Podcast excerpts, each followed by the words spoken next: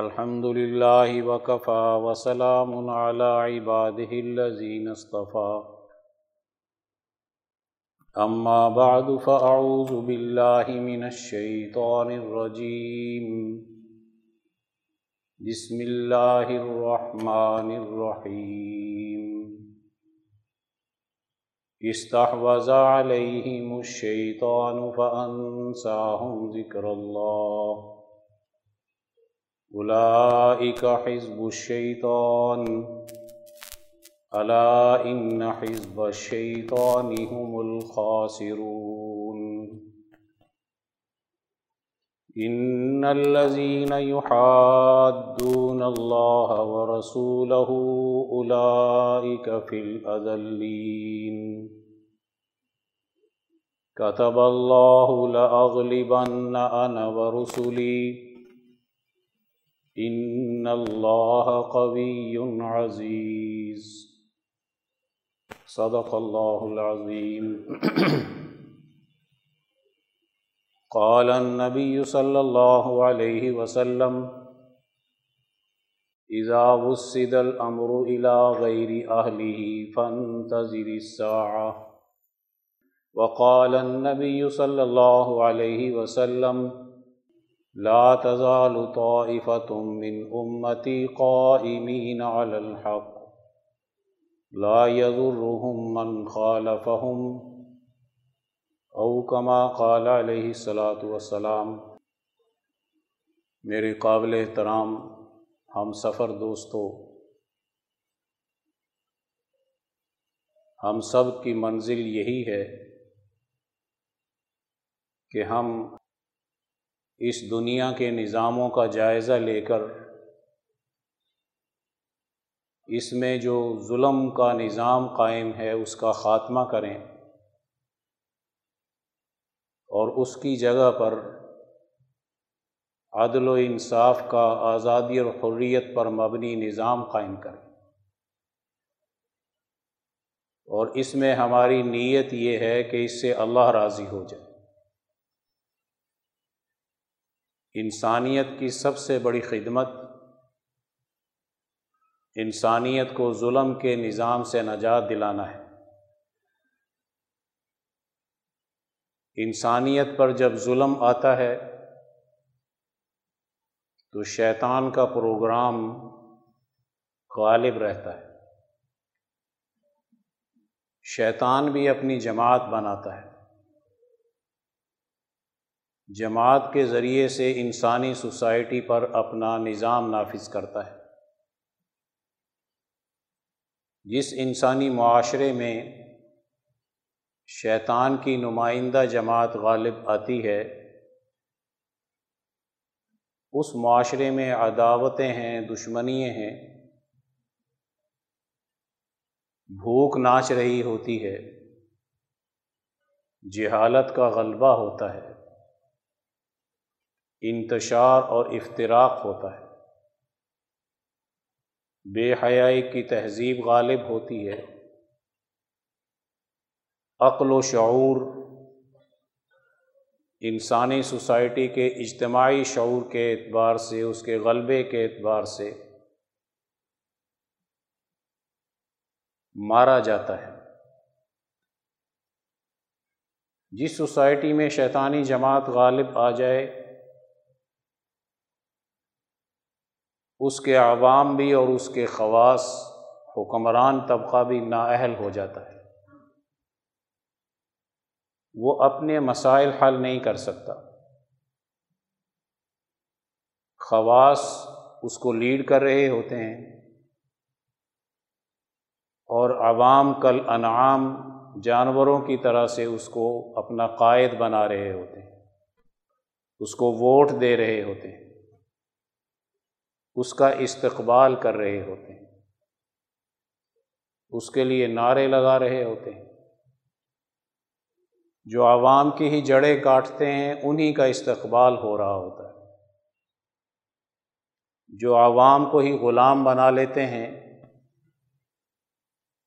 انہی کا استقبال ہم کرتے ہیں، ان کی کوٹھیوں کا طواف کاٹتے ہیں، بھانگڑے ڈالتے ہیں، نعرے لگاتے.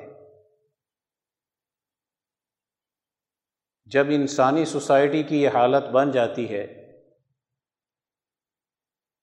تو اللہ تعالیٰ کا غضب جوش میں آتا ہے، اور پھر ایسی سوسائٹی اگر توبہ کر لے تو اللہ کا غضب ٹھنڈا ہو جاتا ہے، اور اگر اپنی عادت بنا لے ظلم کی حمایت کی یا ظلم کرنے کی تو پھر اس درجے پر پہنچ جاتی ہے جہاں قومیں عذاب میں مبتلا ہو جاتی، ان کی ترقی رک جاتی.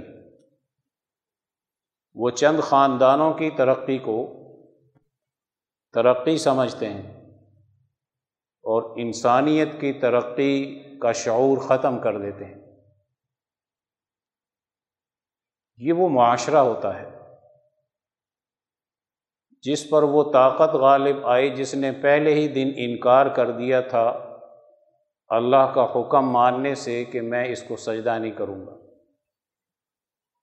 سجدہ مقصود نہیں تھا، اللہ کی اطاعت اور فرما برداری مقصود تھی. اس نے اللہ کی نافرمانی کی اور پھر نافرمانی کر کر ڈٹ گیا کہ میں نے ٹھیک کیا، مجھے لمبی عمر دے دو، میں ان کو گمراہ کروں گا، چاروں طرف سے آؤں گا. وعن ایمانہم و شمائلہم، اوپر سے آؤں گا، نیچے سے آؤں گا، ان کو چاروں طرف سے آ کر ورغلاؤں گا، آپ سے دور کروں گا تاکہ یہ کمالات انسانی نہ حاصل کر سکے. گویا ایک دشمن کا تعین تخلیق آدم کے وقت ہی ہو چکا ہے کہ یہ تمہارا دشمن ہے، اس سے بچو. دشمن سامنے نہ ہو تو عقل و شعور کھلتی نہیں ہے، نہ عقل و شعور کے کمالات ظاہر ہوتے ہیں. دشمن سامنے ہو تو پھر انسان تحفظ کے بہت سے راستے سوچتا ہے، اس سے بچنے کے طریقے اختیار کرتا ہے، اس کی چالوں کو سمجھنے کی کوشش کرتا ہے، اور پھر اپنی انسانیت کی حفاظت کے طریقے اختیار کرتا ہے. اگر دشمن کی پہچان ختم ہو جائے تو پھر اپنی صلاحیت اور استعداد جو اللہ نے اس میں خلافت کے منصب کے تقاضے سے رکھی تھی وہ ضائع ہو جاتی ہے، اور شیطان اس کی اس استعداد پر غالب آ جاتا ہے. پھر وہ اپنی جماعت پیدا کرتا ہے اپنے مشن پر، اپنے اصولوں پر. اللہ تعالیٰ نے اس کا مشن اصول قرآن حکیم میں بیان کیا ہے، انما یامرکم بالسوء والفحشاء. وہ تو تمہیں برائی کا حکم دیتا ہے، فحشاء کا حکم دیتا ہے، وہ تو تمہیں بھوک اور پیاس پیدا کرنا چاہتا ہے، وہ تو تمہیں اللہ کا دشمن بنانا چاہتا ہے. یا ایھا الذین آمنوا لا تتبعوا خطوات الشیطان انہ لکم عدو مبین. تو قرآن حکیم ہماری رہنمائی کر رہا ہے اس کے مشن کا تعارف کرانے کے اعتبار سے. جو میں نے آیات پڑھی، ان آیات میں اللہ تعالیٰ فرماتے ہیں کہ وہ جماعت بناتا ہے، اور شیطان کی جماعت جب بنتی ہے تو سوسائٹی کی حالت کیا ہوتی ہے، معاشرے کی حالت کیا ہوتی ہے. سب سے پہلی خرابی یہ پیدا ہوتی ہے معاشرے کے افراد میں کہ وہ اللہ کو بھول جاتے ہیں. وہ دکان پہ بیٹھیں گے تو اللہ کو یاد نہیں رکھیں گے، کرسی عدالت پہ بیٹھیں گے تو اللہ کو یاد نہیں رکھیں گے، تجارت میں جائیں گے تو ملاوٹ کریں گے، خیانت کریں گے، ذخیرہ اندوزی کریں گے. ملازم بنیں گے تو ڈنڈی ماریں گے، افسر بنیں گے تو متکبر ہوں گے۔ اس کے نتیجے میں انسانی معاشرے میں بڑی خرابیاں پیدا ہوں گی، ایک دوسرے کی عداوت اور دشمنی پیدا ہوگی، بھوک اور افلاس پیدا ہوگا، بے حیائی کا غلبہ ہوگا، انسان انسان کا دشمن، بھائی بھائی کا دشمن بنے گا، خاندان خاندان کے دشمن بنیں گے، مذہب مذہب کا دشمن بنے گا، مذہبی طبقہ، سیاستدان سیاستدان کا دشمن ہوگا، اسٹوڈنٹ تنظیم دوسری اسٹوڈنٹ تنظیم کی دشمن ہوگی، تاجر دوسرے تاجروں کو برداشت نہیں کرے گا۔ یہ ساری خرابی استحوذ علیہم الشیطان، قومی سطح پر یہ غالب آئے تو قوم میں تباہی، بین الاقوامی سطح پر شیطان اعظم غالب آ جائے تو دنیا میں تباہی۔ آج دنیا میں امریکہ غالب ہے تو ایشیا میں بھی خون بہہ رہا ہے، افریقہ میں بھی بہہ رہا ہے، عربوں میں بھی بہہ رہا ہے۔ افریقہ میں بھی بھوک ناچ رہی ہے، ایشیا کی اسی نوے فیصد آبادی بنیادی ضروریات سے محروم ہے، دس پندرہ پرسنٹ تعیشات میں مبتلا ہے۔ اس کو غربت کی وجہ سے خدا یاد نہیں رہا اور اس کو تعیشات کی وجہ سے اللہ تعالیٰ یاد نہیں رہتا، اور جو معاشرہ انہی شیطانی نظاموں میں ترقی کرتا رہے تو اللہ تعالیٰ کہتے ہیں اولئک حزب الشیطان الا ان حزب الشیطان هم الخاسرون، یہ شیطانی جماعت ہے اور اس پر اب تباہی اور بربادی اور خسارہ لازمی آئے گا، اس نے راستہ ہی غلط انتخاب کر لیا۔ یہ جس راستے پر چل پڑا وہ راستہ آگ کی طرف لے جا رہا ہے، گڑھے کی طرف لے جا رہا ہے، وہ اس کو سمندر میں ڈبو دے گا۔ وہ راستہ ترقی کا نہیں ہے، تنزل اور زوال کا ہے۔ گویا اللہ تعالیٰ عام فہم انداز میں شیطانی جماعت کے غلبے کے جو اثرات معاشرے پر آتے ہیں اس کا تعارف کرا رہے ہیں، اور یہ بتا رہے ہیں کہ خسارہ کسی بھی قوم کا سب سے بڑا یہ ہوتا ہے کہ اس کا نظام حکومت ٹوٹ جاتا ہے۔ دنیا میں اجتماعی مسائل حل کرنے کا راستہ نظام مملکت ہوتا ہے، وہ اس سے محروم ہو جاتے ہیں کہ وہ نظام مملکت پر غالب آ کر اپنی معاشی پالیسی بنا لیں، اپنی سیاسی پالیسی بنا لیں، اپنی سماجی پالیسی بنا لیں، اس سے محروم ہو جاتے ہیں۔ اور اللہ تعالیٰ قرآن حکیم میں فرماتے ہیں کہ جب کوئی اس طرح گناہوں کی عادی قوم بن جاتی ہے تو پھر اپنے پیغمبروں کی بھی دشمن ہو جاتی ہے، وہ ان کو منع کرتے ہیں، اس جماعت سے نکالنے کی کوشش کرتے ہیں، انبیاء کے مشن پہ لانے کی کوشش کرتے ہیں، ان کو ترقی کا راستہ بتاتے ہیں، شیطان کے چنگل سے نکالنا چاہتے ہیں، وہ ان کو قتل کرتے ہیں، وَقَتْلِهِمُ الْأَنْبِيَاءَ، گویا ناصحین کے دشمن بن جاتے ہیں، سمجھانے والوں کے دشمن بن جاتے ہیں۔ جب پیغمبر صحیح پیغام اور صحیح پروگرام لے کر آئے تو سننے کے لیے تیار نہیں، جب شیطانی جماعت انٹرنیشنل سطح پہ غالب آئے گی تو انٹرنیشنل لڑائیاں ہوں گی، جنگ عظیم ہوگی، ہر خطے میں بدامنی ہوگی، ہر خطے کے اندر اکثریت بنیادی ضروریات سے محروم ہوگی، اسی کو قرآن حکیم کہتا ہے الا ان حزب الشیطان هم الخاسرون، اور پھر آگے یہ وجہ بتا دی کہ یہ کیوں ہوا۔ اللہ تعالیٰ فرماتے ہیں یہ ایک پیغمبر پہ ایمان لاتے ہیں،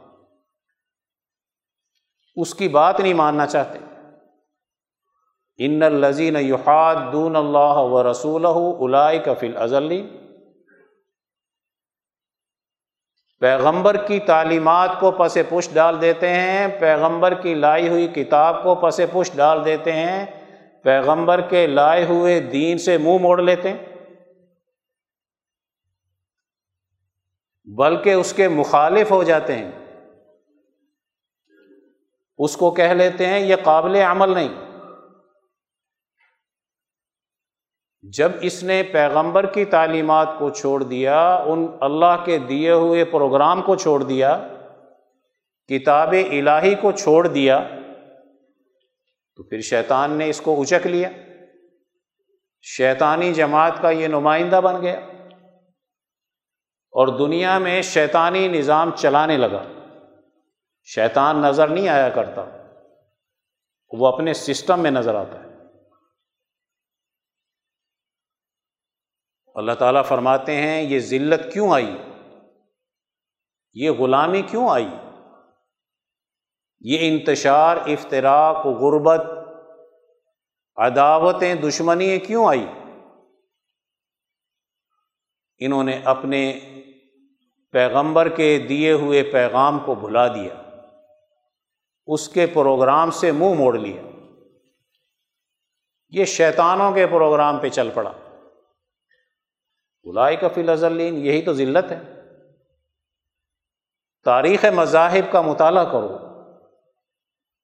یہودیوں نے تورات پر عمل کرنا چھوڑ دیا، قرآن حکیم کہتا ہے ہم نے فضیلت دی تھی، اس کو عزت والا بنایا تھا، اس کو حکومت بھی دی تھی، نبوت بھی دی تھی اس خاندان میں،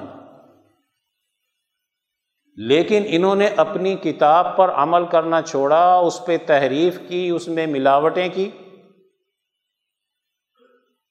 مفاد پرستی، خود غرضی آ گئی، تو نتیجے میں یہ نااہل بن گئے کہ یہ دنیا میں صحیح مذہب کا تعارف نہیں کرا سکتے، نااہل ہے۔ مذہب تو قیادت سکھاتا ہے کیونکہ اس نے مسائل حل کرنے ہیں، اس نے اجتماعیت کو ترقی دینی ہے، اس نے ایک پلیٹ فارم پر لے کر آنا ہے، ان میں وحدت پیدا کرنی ہے۔ جس کتاب کی تعلیم سے وحدت پیدا ہونی تھی، اس کتاب کی تعلیم ہی چھوڑ دی، تو ذلت آ گئی۔ غربت علیہم الذلۃ والمسکنۃ، قرآن حکیم میں اللہ تعالیٰ بیان فرما رہے ہیں، یہی حال نصارہ کا تھا،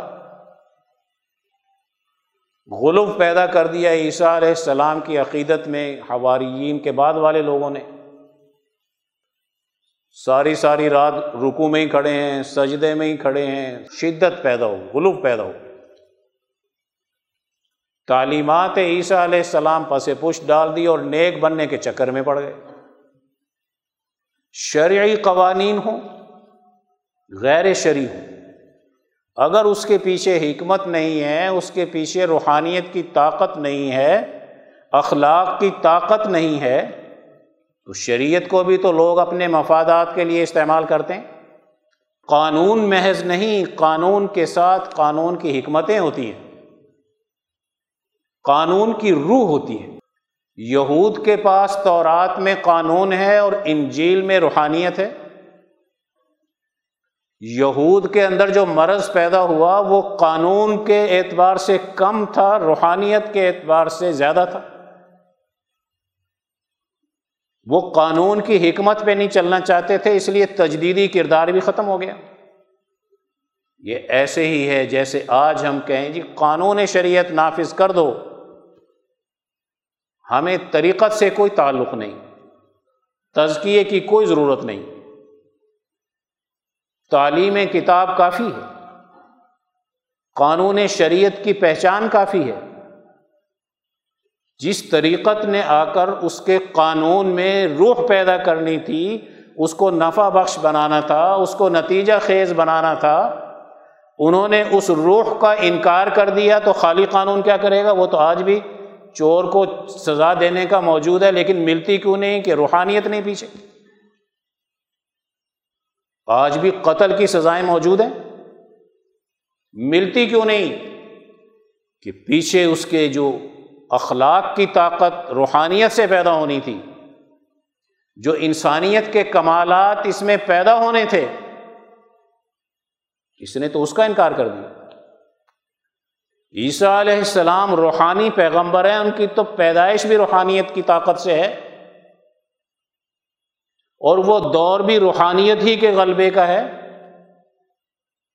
مریم علیہ السلام سے لے کر اور عیسیٰ علیہ السلام کی تعلیمات کا سارا مطالعہ کریں تو وہ دور تو روحانیت کے کرشمے دکھانے کا ہے، عجائبات دکھانے کا ہے، اس علم کے ساتھ جوڑنے کا ہے۔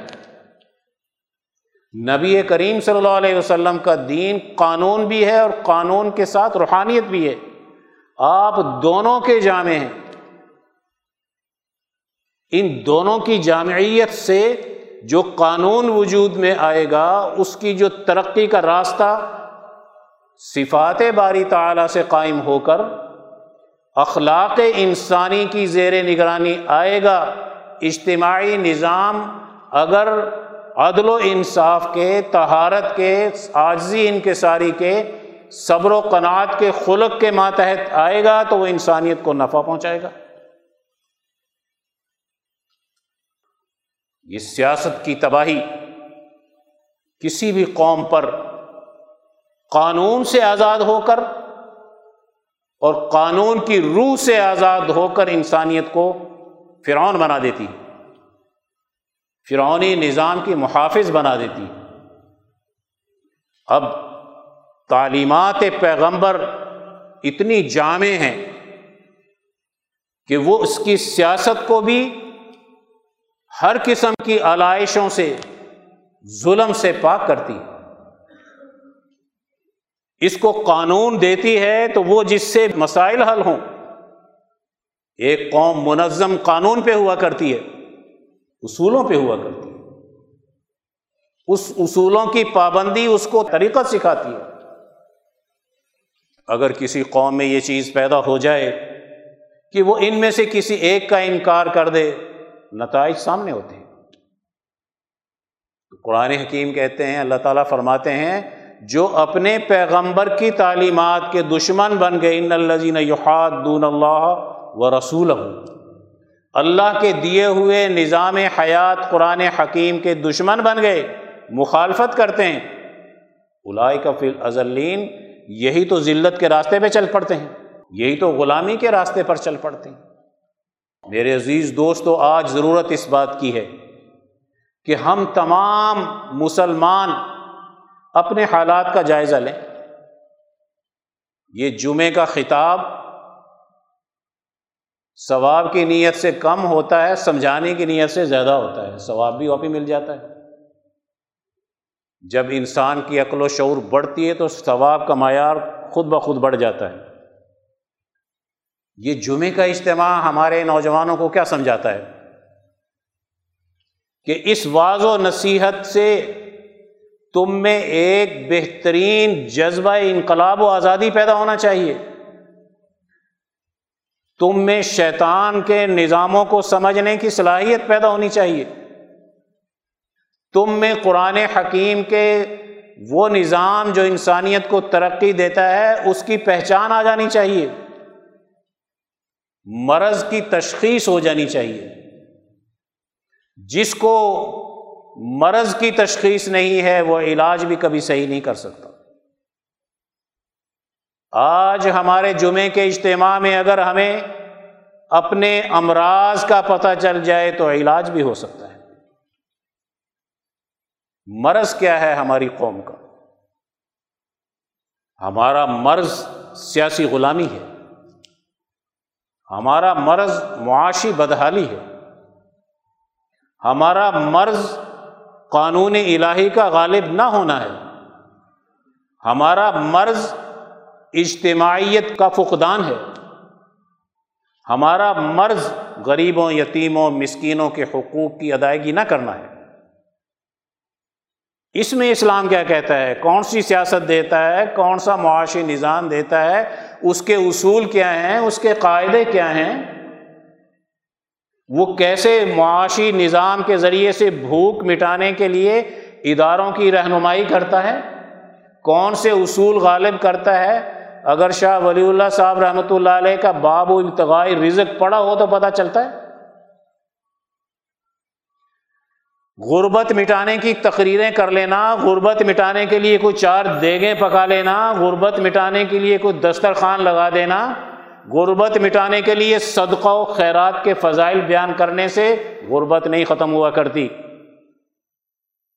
نظاموں کے راستے سے جو غربت پیدا کی جاتی ہے وہ دسترخوانوں کے راستے سے ختم نہیں کی جا سکتی۔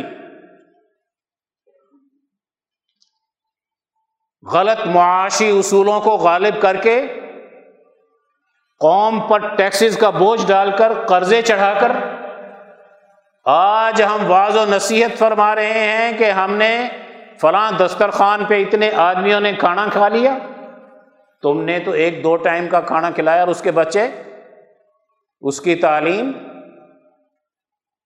اس کا علاج یہ کہاں سے آئے گا؟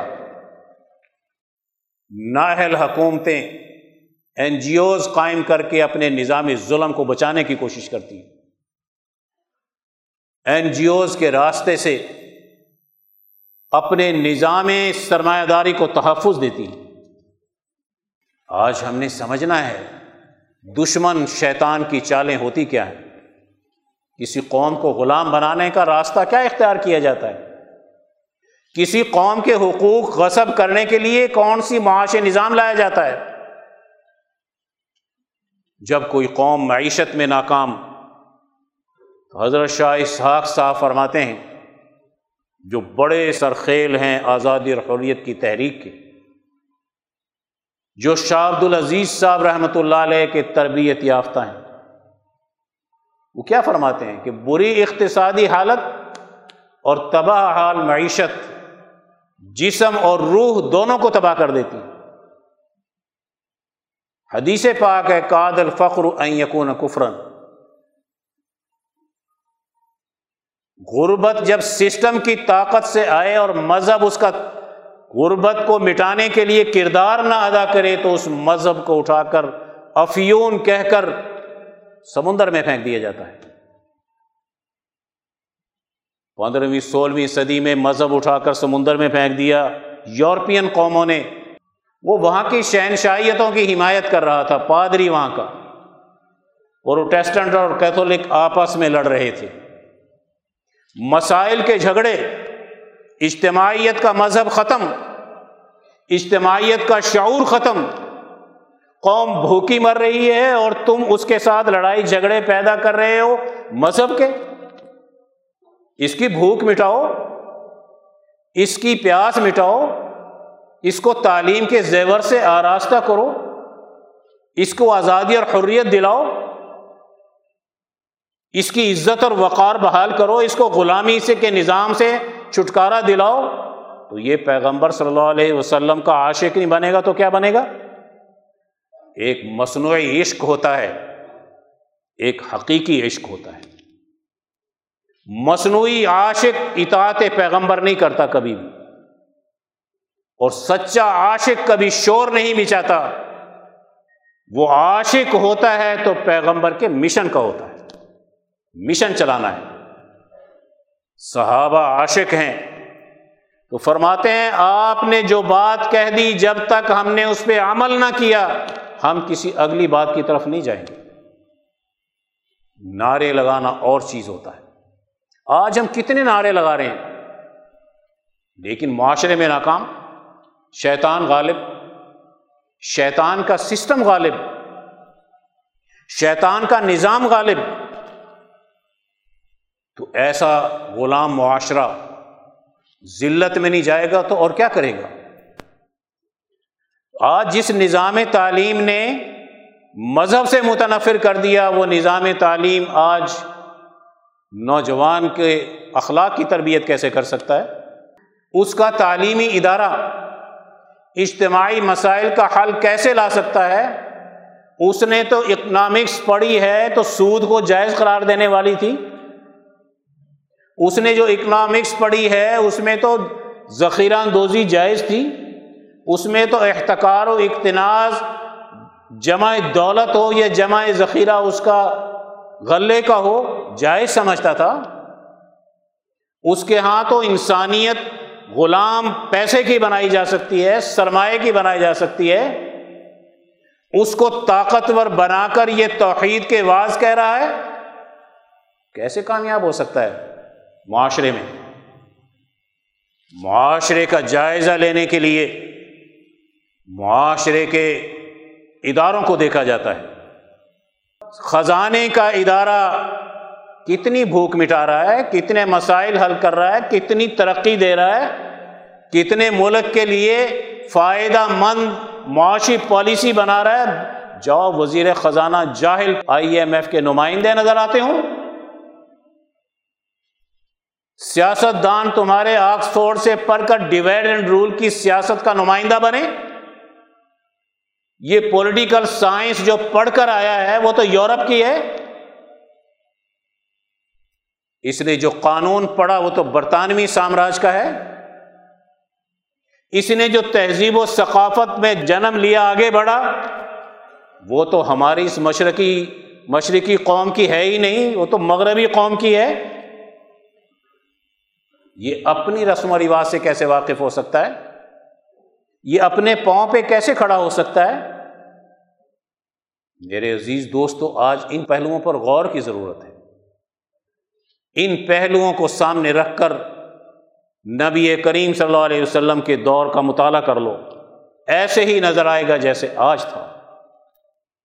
اس دور میں خاندان لڑ رہے ہیں، اس دور میں غریبوں، یتیموں، مسکینوں کو دھکے پڑ رہے ہیں۔ فَذَلِكَ الَّذِي يَدْعُ الْيَتِيمَ وَلَا يَحُضُّ عَلَىٰ طَعَامِ الْمِسْكِينِ۔ اس دور کے اندر خانہ کعبہ کے اندر بت رکھ کر شرک غالب ہے۔ اس دور میں قیصر و کسریٰ کے نظام اقتصادی بدحالی پیدا کر رہے ہیں، اس دور کا سیاسی نظام تعیشات پیدا کر رہا ہے، اس دور کے جنگیں انسانیت کو قتل کر رہی ہیں چھوٹی چھوٹی بات پر۔ نااہل پوری دنیا میں چھا گئے، اللہ کی رحمت جوش میں آتی ہے، نبی کریم صلی اللہ علیہ وسلم کی ولادت باسعادت ہوتی ہے۔ آپ انقلاب لانے کے اصول پر نبوت سے پہلے بھی کام کرتے ہیں اور نبوت کے بعد بھی کرتے ہیں۔ نبوت سے پہلی زندگی چاہے وہ غار حرا کی کیوں نہ ہو، وہ روحانیت پیدا کرنے کی تھی جس کے حامل عیسیٰ علیہ السلام آئے تھے۔ وحی الہی کی طاقت جہالت کا خاتمہ کر کے سب سے پہلے تعلیم دینے کی بات کرتی ہے، اقرا بسم ربک الذی خلق۔ آپ صلی اللہ علیہ وسلم کا خطبہ حجۃ الوداع انٹرنیشنل سطح پر غلبہ دین کی پیشن گوئی سناتا ہے، لیکن ایک پیغام دیتا ہے۔ آپ نے کیا کہا؟ دور جاہلیت کی ساری رسمیں آج میرے قدموں کے نیچے ہیں، دور جاہلیت کے سارے بت میرے قدموں کے نیچے ہیں، دور جاہلیت کی خاندانی سوچیں تکبر کی میرے قدموں کے نیچے ہیں، دور جاہلیت کی عصبیتیں آج میرے قدموں کے نیچے ہیں، تمہاری خاندانی لڑائییں ختم، تمہاری مذہبی لڑائییں ختم، میں تم میں اعلان کرتا ہوں کہ تم جان و مال کی پوری حفاظت کرو، ایک دوسرے کے جان کے قاتل نہ بنو، تم سب آدم کی اولاد ہو، رنگ و نسل کی بنیاد پر، خاندانوں کی بنیاد پر نفرتیں ختم کرو۔ یہ جو خاندانوں کی نفرتیں ہیں، یہ جو رنگ و نسل کی نفرتیں ہیں، یہ جو مذہب کی نفرتیں ہیں، مٹاؤ اس کو، تو دور جاہلیت کا تکبر ختم۔ میں سود کے حرام ہونے کا اعلان کرتا ہوں، آج کے بعد سود ختم ہے۔ میں اپنے چچا عباس کا سود معاف کرتا ہوں، اصل رقم لے سکتے ہیں۔ انٹرنیشنل سطح پہ آپ کیا بتانا چاہتے ہیں؟ ایشیائی ہو، افریقی ہو، یورپین ہو، عرب ہو، عجم ہو، جو خاندانی بنیادوں پر اپنا اور نسلی بنیادوں پر نظام قائم کرے گا، میں اس کو اپنے قدموں کے نیچے رون دیتا ہوں۔ یہ ساری رسمیں جو تمہیں پیچھے لے جا رہی تھی، آج ہم نے اس کو ختم کر دیا ہے۔ میرے عزیز دوستو، یہ وہ پیغام ہے جو آج ایک مسلمان کے پاس ہونا چاہیے۔ ہم نسلی سوچ رکھیں یورپ کی تقلید میں، آج وہ گورے کالے کو حقوق دینے کے لیے تیار نہیں، دوسری نسلوں کو انسان ماننے کے لیے تیار نہیں،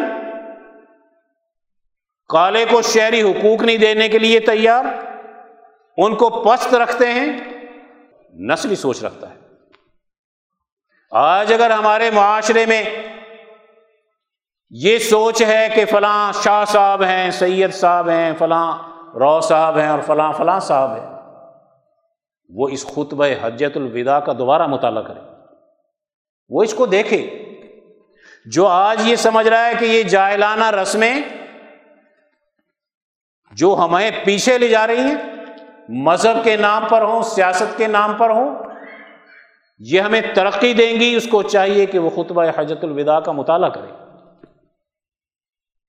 میرے عزیز دوستو، آج ضرورت اس بات کی ہے کہ ہم میں معاشی اسلامی نظام کی مہارت پیدا ہونی چاہیے۔ اسلام کے معاشی نظام کی گفتگو کرنا بھوک مٹاتا ہے، بڑی آسان ہے۔ اسلام کا معاشی نظام مساوات کا نظام کیسے دیتا ہے، بڑا مشکل ہے۔ اسلام محنت کے اصولوں پر کس طرح ضروریات زندگی کو پورا کرنے کے لیے اس کا معاوضہ طے کرتا ہے، اس کی تفصیلات آنی چاہیے آج ہمارے سامنے۔ آج ہم پیدائش دولت، صرف دولت کی، تبادلہ دولت اور تقسیم دولت کی باتیں کرتے ہیں۔ اس پیدائش دولت کا تعلق آج معدنیات کے ساتھ کیا ہے، اس کا تعلق تجارت کے ساتھ کیا ہے، اس کا تعلق زراعت کے ساتھ کیا ہے، اس کا تعلق صنعتی نظام کے ساتھ کیا ہے، اس کا تعلق آج کمپیوٹر کے دور میں ہے۔ جاؤ اس کو پڑھو۔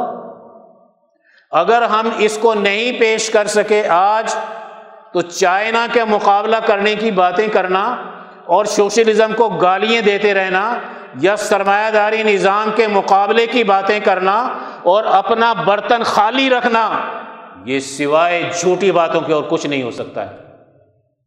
اپنے برتن میں کیا ہے،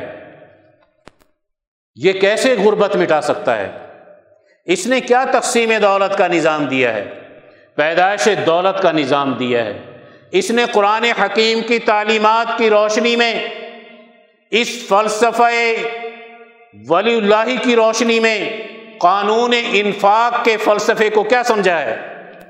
یہ فلسفہ سوشلزم کے مقابلے پر اور فلسفہ سرمایہ داری کے مقابلے پر آج جامع فلسفہ کیسے بنتا ہے، یہ فطرت انسانی کے تقاضے کیسے پورے کرتا ہے، اور باقی فلسفوں میں فطرت انسانی کے تقاضے کیسے ناقص اور ادھورے رہ جاتے ہیں۔ اگر آج ہم دنیا میں اپنے فلسفہ دینی کے سوالات کا جواب نہیں دے سکتے، تو ہم سوائے باتیں بنانے کے اور کیا کرتے ہیں۔ سوشلزم کے فلسفے میں مذہب کے انکار کے نتیجے میں کون سی فطرت کی کا نقص باقی رہ گیا کہ جس سے ہم اس کو کامل انسانیت کی ترقی نہیں کہہ سکتے ہیں، اور سرمایہ داری نظام کے فلسفے میں آج کون سے نقائص ہیں اصولوں میں، اگر ہم اس کو تقابلی جائزے سے نہیں پیش کر سکتے، تو محض سرمایہ داری کے خلاف آواز کرنا، محض سوشلزم کی باتیں کرنا، یہ سب کی سب جھوٹ لگتا ہے۔ اور میرے عزیز دوستو، آج کہا جاتا ہے مدینے کی ریاست قائم کریں گے۔ مدینے کی ریاست کے اصول کیا ہیں؟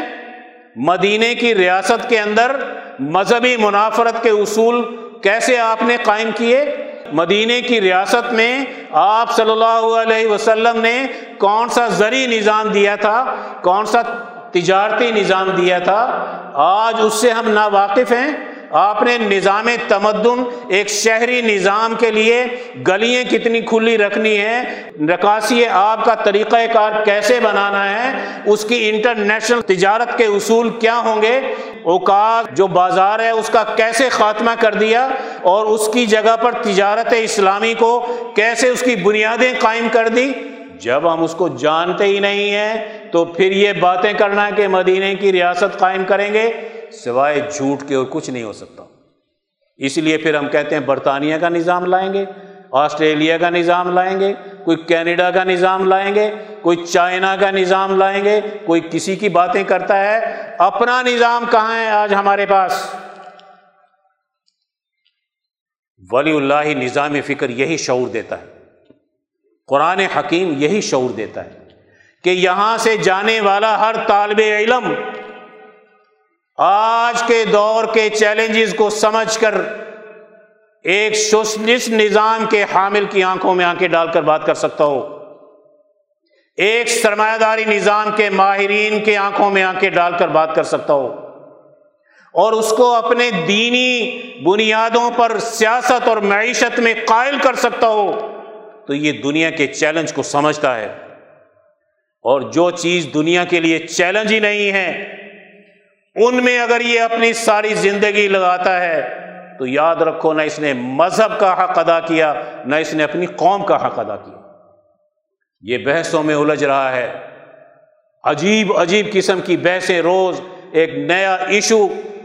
تم تو افریقہ پہ حکومت کر رہے تھے، تم تو دنیا کی بھوک اور پیاس مٹا رہے تھے، تم نے تو دنیا کو امن دیا تھا، آزادی دی تھی، حریت دی تھی، خوشحالی دی تھی، ترقی دی تھی۔ اقلیتوں سے ڈراتے ہو، اس لیے کہ اکثریت جب نااہل ہو جاتی ہے تو پھر کس طرح کا پروگرام اٹھائے پھرتی ہے، اس ایشو کو لے کے چل پڑو، اس ایشو کو لے کے چل پڑو، اس ایشو کو لے کے چل پڑو۔ توہین رسالت کی باتیں کرتے ہیں اور نظام انگریز کو غالب رکھتے ہیں۔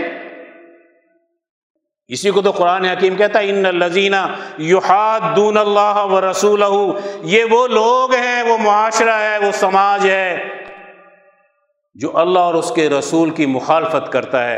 اللہ کا رسول کہے سود نہیں کھانا، اللہ کہے سود نہیں کھانا، اس نے کہا میں نے کھانا ہے لیکن آپ کی توہین برداشت نہیں کرنی۔ جب ہم دین کا صحیح شعور نہیں حاصل کریں گے، کیسے مسائل کو حل کرو گے، کیسے آج کے چیلنجز کا مقابلہ کرو گے؟ پاکستانیوں کے لیے اگر چیلنج ہے تو نظام سرمایہ داری ہے اور نظام دہریت ہے۔ جس قوم کی دہریت کا سیلاب اس کے تعلیم کی طاقت سے پیدا کیا جا رہا ہو، وہاں سے آنکھیں بند کر کے ہم محض فرقوں کی اور چھوٹی چھوٹی لڑائیوں میں الجھ کر اپنے قوم کی طاقت کو تباہ کر دیں، اس سے بڑا نقصان دنیا میں کیا ہو سکتا ہے؟ آج ہم نے سوچنا ہے، ہم نے شعور حاصل کرنا ہے، ہم نے اندھے بہرے ہو کر قرآن حکیم کو نہیں پڑھنا، ہم نے بیدار ہو کر پڑھنا ہے۔ قرآن حکیم میں خود آتا ہے کہ رحمان کے بندے جب اللہ کی آیات کو سنتے ہیں تو اندھے بہرے ہو کر نہیں گر پڑتے اس کے اوپر، وہ تو ایک ایک آیت کا مفہوم سمجھتے ہیں۔ ہر آیت نور ہے، یہ روشنی کیا دے رہی ہے، یہ میری جہالت کیسے مٹا رہی ہے۔ جب اس کا رخ سماج کی طرف ہے تو سماج کے معاہدے کن اصولوں پر ہیں اس کا کیا تعارف کرا رہی ہے۔ جب اس کا رخ سیاست کی طرف ہے تو موسیٰ علیہ السلام کی سیاست میں اور فرعون کی سیاست میں کیا فرق بیان کرتی ہے، سلیمان اور داؤد علیہ السلام کی سیاست کا کیا تعارف کراتی ہے، ابراہیم علیہ السلام اور نمرود کی سیاست کا کیا تعارف کراتی ہے۔ قانون کے دائرے میں چلے جائیں تو قانون کی روح کا کیا تعارف قرآن حکیم کرا رہا ہے۔ اگر اس نے دور کے چیلنجز کو سامنے رکھ کر اپنے اس غلبے کی نیت سے کلام الہی کا مطالعہ نہ کیا تو یہ آج کے دور کی دہریت کے سیلاب کو کیسے روک سکتا ہے، آج کے دور کے چیلنجز کو کیسے سمجھ سکتا ہے۔ آج ہمیں ضرورت ہے چیلنج کو سمجھو۔ غالب دشمن سے لڑائی ہوتی ہے، مغلوب سے نہیں ہوتی۔ مغلوب مغلوب سے لڑے گا تو غالب کو فائدہ ہوگا. اگر مغلوب مل کر مظلوم لوگ ظالم کا مقابلہ کریں گے تو یہ چار دن بھی تمہارے سامنے نہیں ٹھہر سکتا ہے. قومیں کیسے سدھر سکتی ہیں؟ مذہب کا مطالعہ کرو, سیاست کا مطالعہ کرو, معیشت کا مطالعہ کرو, نظام مملکت کو دیکھو. استحوذ علیہم الشیطان, اگر اس پہ شیطان نے قابو پا لیا تو اگلی آیت آ رہی ہے کہ جب دین کی صحیح جماعت پیدا ہوتی ہے, کتب اللہ لاغلبن انا ورسلی ان اللہ قوی عزیز, اللہ کہتا ہے میں نے فرض کر لیا ہے کہ میں اور میرا رسول کی تعلیم ہر صورت میں غالب آئے گی. کب آئے گی؟ لا تجد قوم یؤمنون باللہ والیوم الآخر یوادون من حاد اللہ ورسولہ, تم اس سچی جماعت کو ایسا کبھی نہیں پاؤ گے کہ وہ اللہ کے دشمنوں سے دوستی کرتی ہو, اپنے ماں باپ اور اپنے خاندانوں سے دوستی کر کے دین کو نقصان پہنچاتی ہو. دشمنوں سے دوستی کر لینا, خاندانوں سے مفادات کا تحفظ کرنا اور دین کے مفادات کے تحفظ کو چھوڑ دینا, یہی تو کسی قوم کی زوال کی نشانی ہے. یوادون من حاد اللہ, ولو چاہے ان کے ماں باپ ہوں, ان کے خاندان ہوں, بڑے سے بڑا کوئی دشمن کی طاقت ہو. امریکہ سے دوستی, برطانیہ سے دوستی, جرمنی سے دوستی, ملٹی نیشنل کمپنیوں سے دوستی, دہریہ قوموں سے دوستی. نہیں ہے تو قرآن حکیم سے نہیں ہے, نہیں ہے تو پیغمبر کی تعلیم سے دوستی نہیں ہے, نہیں ہے تو اسوہ صحابہ سے نہیں ہے, خلفائے راشدین کے نظام سے دوستی نہیں ہے. عقیدت اور بات ہے اور نظام خلفائے راشدین پہ چلنا اور بات ہے. جو قوم اپنا نظام نہیں چلاتی وہ دشمن کا نظام چلاتی ہے. آج دشمن کا نظام ہماری سوسائٹی پر غالب ہے, اس نظام کا خاتمہ کرنا ہر بچے کا فرض ہے, ہر بوڑھے کا فرض ہے, ہر مرد کا فرض ہے, ہر خاتون کا فرض ہے, ہر اسٹوڈنٹ کا فرض ہے. پہلے اس کو سیکھو, پھر معاشرے کا جائزہ لو, پھر دین کی بنیادوں پر سوسائٹی میں تبدیلی لانے کی جدوجہد کرو. اس سے دنیا میں صحیح نظام آتا ہے. آخر میں میں یہ عرض کر دوں, جس مرکز پہ آپ بیٹھے ہیں اس مرکز کا تاریخی تسلسل ہے, اس مرکز کا وہ تاریخی تسلسل ہے جس نے آزادی اور حریت کی جنگیں بھی لڑی ہیں, جس نے دشمن کے مقابلہ کرنے کے لیے اپنی جانی اور مالی قربانیاں بھی دی ہیں.